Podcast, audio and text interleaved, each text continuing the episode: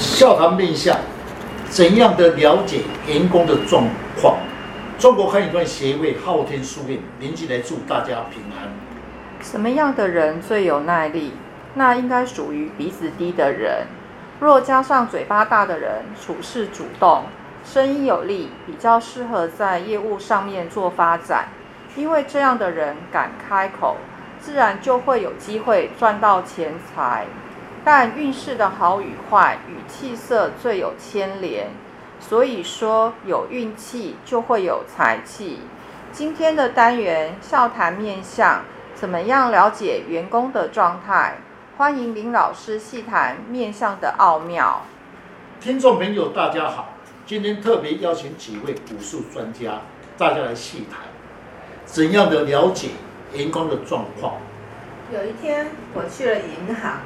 那接待的是一位李航员，他默默的在做一般的事务。我看他的脸上气色很清润，心想说这个人呢，对他的职务一定是相当满足的。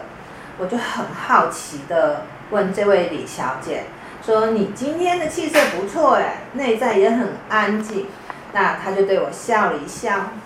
是，刚才师姐所讲确实。一个人的心情好坏，工作上的心情最简单的观察，各位就是你的额头。若是你的额头气色明润泽，说明工作上很满意；若如你的气色额头不佳，说明工作上是有压力。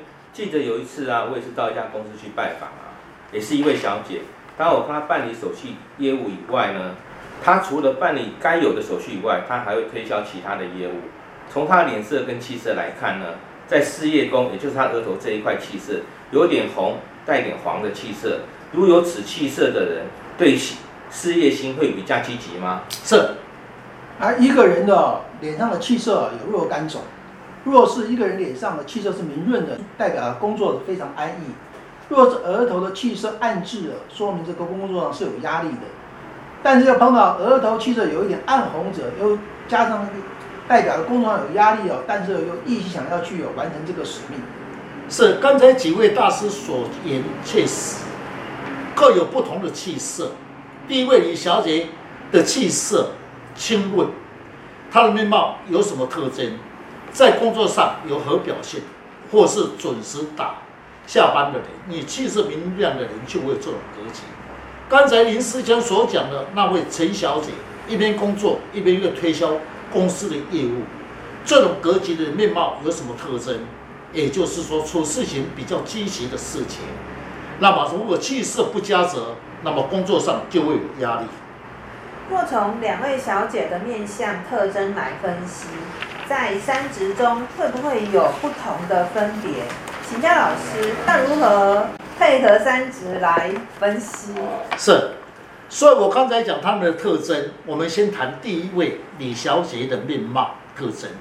一个人不管你的面貌是金火石或是星星石营养之面貌，一个人的运势以冲动，在面相学里面的理论上是要从一个人脸上的气色为主。如果一个人的受需求或是受到压力时，他脸上的气色随时都会有些改变，他的气色。哦，这样子，姐，你可以让我看一下李小姐的照片。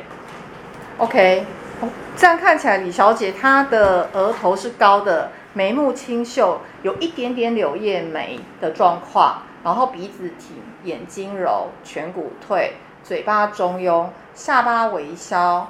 看样子她的声音应该是带柔的，再加上照片上面看她的肤色是白的。然后呢，上庭宽广，下巴微削，就是有如一个古典美人。那在面相学上面，她应该是属于心性直重的人哦。是，刚才师姐所谈的确实，心性直的格局里面就是有古典美人的味道。一般来讲，如果有兼心性直的人，会给人感觉有气质高雅，颜面骨多，但是它比较细，肤色白。李小姐的额头高，肤色白。处事已经比较保守，也会比较保护自己。额头高属于思想丰富，但是如果肤色白，有时候太理想化，自我要求太高，如果他的声音裸，在工作上会选择性比较轻松的工作，因为肤色白的人加上声音裸的人，依赖性比较重。如果有点压力，他就会感觉到很吃力的。我们这一位李小姐是属于心性子较重哦。理论上呢，他比较不会有冲劲，加上他的鼻子又很挺又很高，所以他有自己的主见。内在的个性呢就比较强势，不会随便的呢表达她自己的主观，因为他的声音比较柔。若有这种现象呢，李小姐声音柔，下巴又微削呢，在处事上她是不会主动，而是被动的。我们知道一个团队要有主动的人，他的声音绝对是他判别的一个要素。他眼睛如果又亮呢，也是较属于主动性的人。那依照我的看法，李小姐的眼睛油，在处置上是抓不到重点，有时候不知道轻重。从表面上看啊，李小姐整个面貌，她的气质啊是算是优雅，算是一位美人。但是啊，人美啊却不代表她有能力，如插在花瓶中的一朵花一样，是好看不中用。是一个人的面相，当然都有差别，各有不一样。从陈小姐本身的颜面骨多，额头低，称张削，眉尾有一点往上折，眼睛亮，鼻子低，嘴巴大，下巴饱满，声音有力。在相学里面称为筋骨质兼营养质的人。筋骨质如果兼营养质的人，处事情比较积极。声音粗的人，在人际公关很强。也就是口才流利，比较会主动与人打招呼，将来社会上比较会有成就。哦，那我想来分析一下她处事的态度。刚刚有提到陈小姐的颜面骨多，第一点，她在处事上面一定是不怕吃苦的，而且有耐劳的精神。筋骨质的人呢，个性就会比较有独立性，对自己相当的有自信，绝对不会轻易的低头。他的特征呢，是能够克服环境的变迁，在处事上面非常的热情，处理事情也很干脆，讲求速度。那陈小姐的额头啊，她的天仓是比较消的，在处理事情呢就比较会主动，因为额头低，在思想方面就比较单纯，上司所交代的事情，她一定很快的就能彻底完成。加上她的眉毛呢有一点往上，所以她的个性会比较积极，心性极为强刚。若是眉毛有点往上的人，英勇善战，适合在军警、武将发展。那如果要在社会上发展的话，处事就很有魄力。陈小姐的鼻子低，处事呢就比较有人情味。遇到事情有阻碍时，或者与人沟通不良呢，她就会转弯。因为鼻子低的人不怕吃苦，会要想尽办法来协调解决。是。师姐所分析的确实有这种个性。其实最有耐性的人，应该属于鼻子低的人，加上嘴巴大，处事情很主动，声音有力的人，也比较与人会打招呼。如果在事业上，这种格局的人，一定会自然对你推销方便。加上嘴巴大，人脉多，那么下巴饱满，也就是说，下巴饱满的人，嘴巴大，声音有力。比较适合在业务上发展，这种特色就是敢开口，自然会比较有机会赚到钱财及业绩。同样的单位工作上，气色是的面相，也就是有不同的作风。这各位气色是很重要。一个人啊，不管你的面貌的美或是丑，最主要是脸上的气色。一个人的气色代表着他现在的处境。如果脸上的气色不佳，代表他现在面临了许多阻碍。如果气色是白而润的，代表他现在的处境是非常安逸的。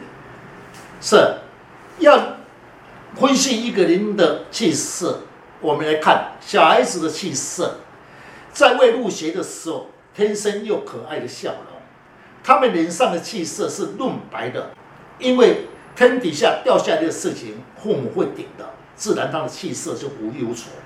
如果你在职业上，润白者气色好，代表你现在的工作算是满意的。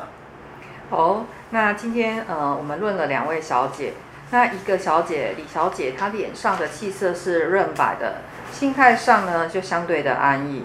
第二位陈小姐颜面骨多，气色有一点红带着黄，代表她的内心对未来充满了信心，也是对现在的职位还不够满意。